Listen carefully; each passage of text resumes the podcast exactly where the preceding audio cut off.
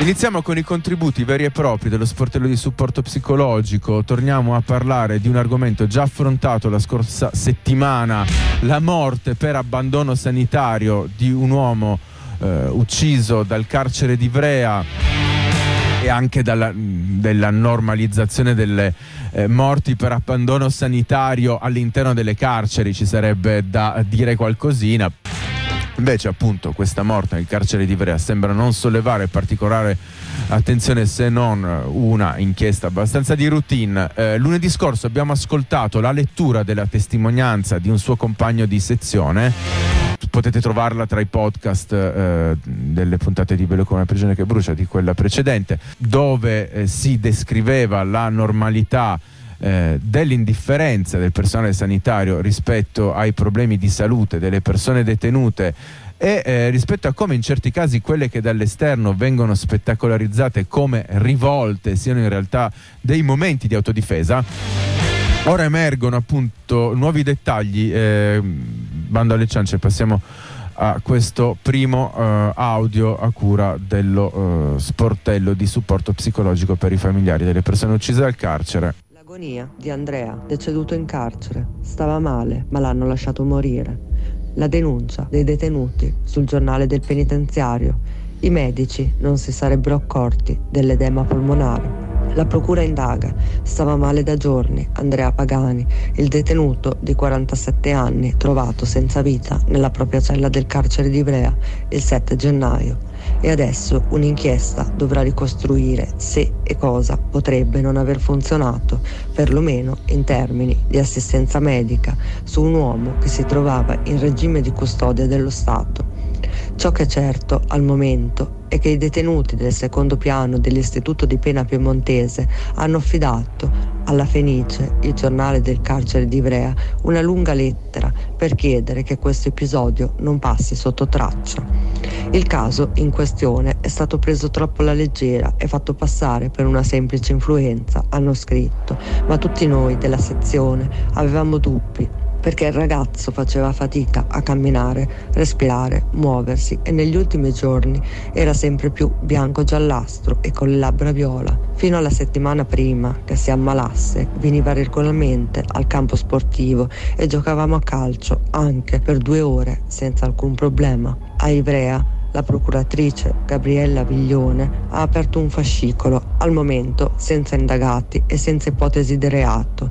Nei giorni scorsi è stato sentito il compagno di cella, è stata acquisita la cartella clinica della vittima, che era già stata visitata dal medico del carcere. È emerso che al detenuto era stata diagnosticata una sindrome influenzale curata con brufen, tachipirina e antibiotici. L'autopsia, però, commissionata dai magistrati e già eseguita dal medico legale, pare dica altro, e cioè che quello stato di difficoltà respiratoria di Pagani fosse dettato da un edema polmonare. Mancano ancora i risultati degli esami istologici, poi il quadro sarà più chiaro.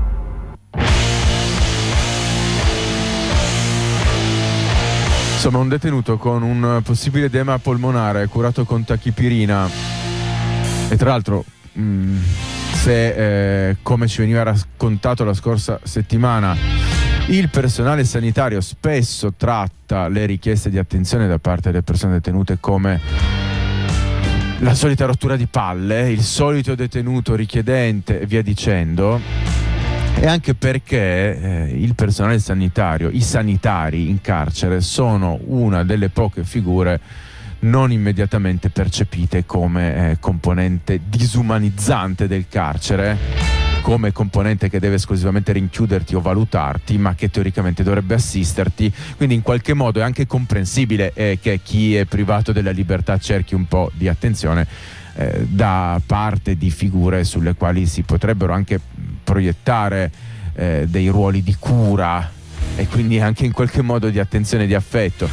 E appunto al di là eh, della letalità del carcere, eh, che sia per eh, induzione al suicidio, che sia per percosse o che sia per abbandono sanitario, la sua afflittività, la sua componente eh, deumanizzante passa anche per eh, la semplicissima, eh, la semplicissima quanto assurda privazione degli affetti.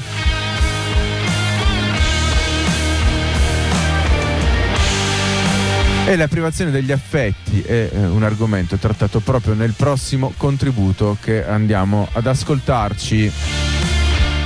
Con la pronuncia numero 10 del 2024 depositata venerdì, la Corte Costituzionale ha dichiarato l'illegittimità costituzionale dell'articolo 18 dell'ordinamento penitenziario, nella parte in cui non prevede che la persona detenuta possa essere ammessa a svolgere i colloqui con il coniuge, la parte dell'unione civile o la persona da lei stabilmente convivente senza il controllo a vista del personale di custodia, quando tenuto conto che il suo comportamento in carcere non ostinino ragioni di sicurezza o esigenze di mantenimento dell'ordine e della disciplina. Ne riguardo all'imputato, la Corte ha dichiarato la violazione dell'articolo 3 e 27 terzo comma della Costituzione per la irragionevole compressione della dignità della persona causata dalla norma in scrutinio e per l'ostacolo che ne deriva alla finalità rieducativa della pena. Vengono espressamente esclusi dall'applicazione in questa sentenza i detenuti in regime detentivo speciale 41 bis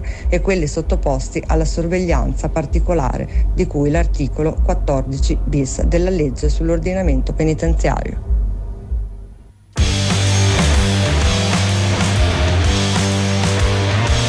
Insomma, una parziale eh, buona notizia, vedremo al netto di questa sentenza della consulta eh, come queste indicazioni verranno, se verranno concretamente recepite dall'ordinamento penitenziario, soprattutto da un governo che in qualche modo ha stabilito l'afflittività della pena come un suo elemento di merce politica. Eh, rispetto all'affettività in carcere, eh, tra l'altro, visto anche l'aspetto eh, disciplinante che potrebbe accompagnare questo nuovo diritto, andrebbe anche considerato eh, l'elemento di potenziale ricatto, nel senso che questa limitazione della concessione, eh, lo stesso concetto di concessione lascia presagire come potenzialmente eh, questo diritto possa eh, venire utilizzato come elemento di ricatto eh, e questo è possibile semplicemente perché tutto quello che riguarda l'affettività e la sessualità è stato storicamente amputato nella persona detenuta nonostante sia qualcosa di connaturato all'umano quanto l'alimentazione o la respirazione Staremo a vedere, comunque va detto, è una sentenza della consulta che apre a scenari importanti eh, a scenari importanti anche potenzialmente sul piano rivendicativo. Ma adesso passiamo all'ultimo rapido contributo che riguarda sempre l'affettività e nello specifico il eh, 41 bis prima sezione penale della Cassazione, in risposta al ricorso presentato da un detenuto sottoposto al regime del 41 bis, sancisce la possibilità di sostenere colloqui senza il vetro divisorio anche con i quattordicenni. Ecco, la sentenza eh, recita proprio anche con i quattordicenni perché parte dal ricorso di un uomo detenuto in 41 bis che richiedeva di poter effettuare i colloqui con il proprio figlio, 14enne, senza il vetro divisorio. Ma andando a leggere le motivazioni emerge quantomeno un elemento forse ancora più interessante, ovvero eh, vi leggo eh, un estratto del, della, delle motivazioni. Eh, l'impiego del vetro divisorio non solo non è imposto dal testo della disposizione primaria che non ne fa alcuna menzione, ma al cospetto di altri interessi di rango costituzionale assai rilevanti, quali sono quelli coinvolti dalla disciplina dei colloqui del detenuto con minori d'età, può apparire sproporzionato. Porrei l'accento su non è imposto dal testo della disposizione primaria. Questo cosa significa? Significa che in qualche modo la dimensione feudale e autocratica dell'apparato carcerario, ovviamente estremizzata eh, nelle carceri con sezioni di 41 bis, ha adottato una consuetudine come quella di piazzare un vetro divisorio eh, tra persone che cercano un momento di relazione eh, e di contatto affettivo senza che questo fosse previsto dalle regole che definiscono il 41 bis. Cioè, è qualcosa che è venuto in mente probabilmente per arginare una condotta specifica ed è diventato la norma senza che fosse previsto nella disposizione primaria dell'articolo 41 bis dell'ordinamento penitenziario. Come alternativa quindi a queste barriere meccaniche che sono i vetri divisori, però eh, se ne propongono di altre, di barriere invece sorveglianti, eh, vi leggo, in un caso del genere si impone l'utilizzo di differenti soluzioni tecniche che risultino adeguate, come ad esempio l'impiego di telecamere di sorveglianza puntate costantemente sulle mani o la dislocazione del personale di vigilanza in posizioni strategiche.